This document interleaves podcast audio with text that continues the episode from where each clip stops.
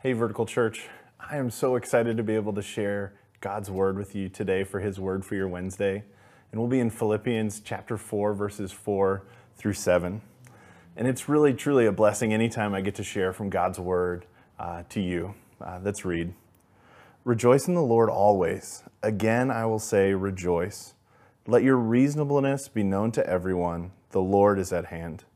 Do not be anxious about anything, but in everything, by prayer and supplication, with thanksgiving, let your requests be made known to God. And the peace of God, which surpasses all understanding, will guard your hearts and your minds in Christ Jesus. See, this passage has been and continues to be for me a conviction and a reminder of how I should live my life. Verse 4 really kicks it off with this uh, good reminder that I should rejoice. And not only just rejoice when it's good or rejoice when things are going well, but rejoice always.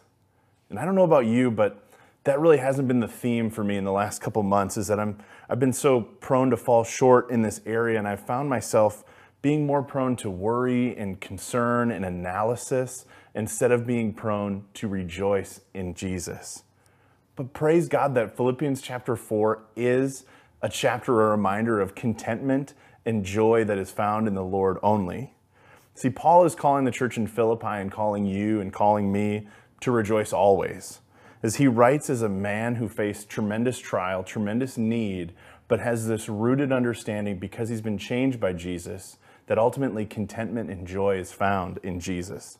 So we rejoice in the Lord not just based on circumstances, but we rejoice in the Lord for who he is. We rejoice in what he has done in our life, that he has raised us to a new life, and that we walk as new men and new women in our, in our days.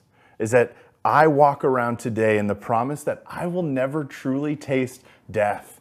Is that when I die, in that moment, I will be with Jesus. So let us rejoice in the Lord and fix our eyes on Him.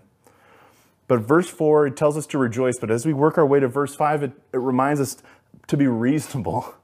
And because Christ has raised us to this new life, we live as new men, new women, and we should be reasonable ones gracious and loving, not quarrelsome, not seeking the final answer. What would it look like if every Christ follower was reasonable? If we approached our neighbors with, with love, if we approached our brothers and sisters with a level head and a gracious heart. See, the Great Commandment calls us to love God and to love others. And it's important that as we seek to fulfill the Great Commission, that we don't forget the Great Commandment as we wait for the Lord. Verse 6 is a verse that I need every day. I'm prone to be anxious and I'm prone to think that if I just keep working harder, that I won't be anxious anymore, but that's not the answer. The reality is, is that the Lord is my provider, the Lord is your provider, and that we need to be dependent upon Him as we seek Him by faith. May God grow us in faith to be a faith filled people and who believe no matter what obstacles lie ahead of us, that God will come through for us, that He will provide, that He will meet all of our needs, and that we can trust in God's provision and we won't let anxiety rule over us. But verse 7 is the one that ties it all together. It answers all of your questions, it answers all your objections, and it's where the passage ends today. It's that the peace of God, which surpasses all understanding, will guard your hearts and your minds in Christ Jesus.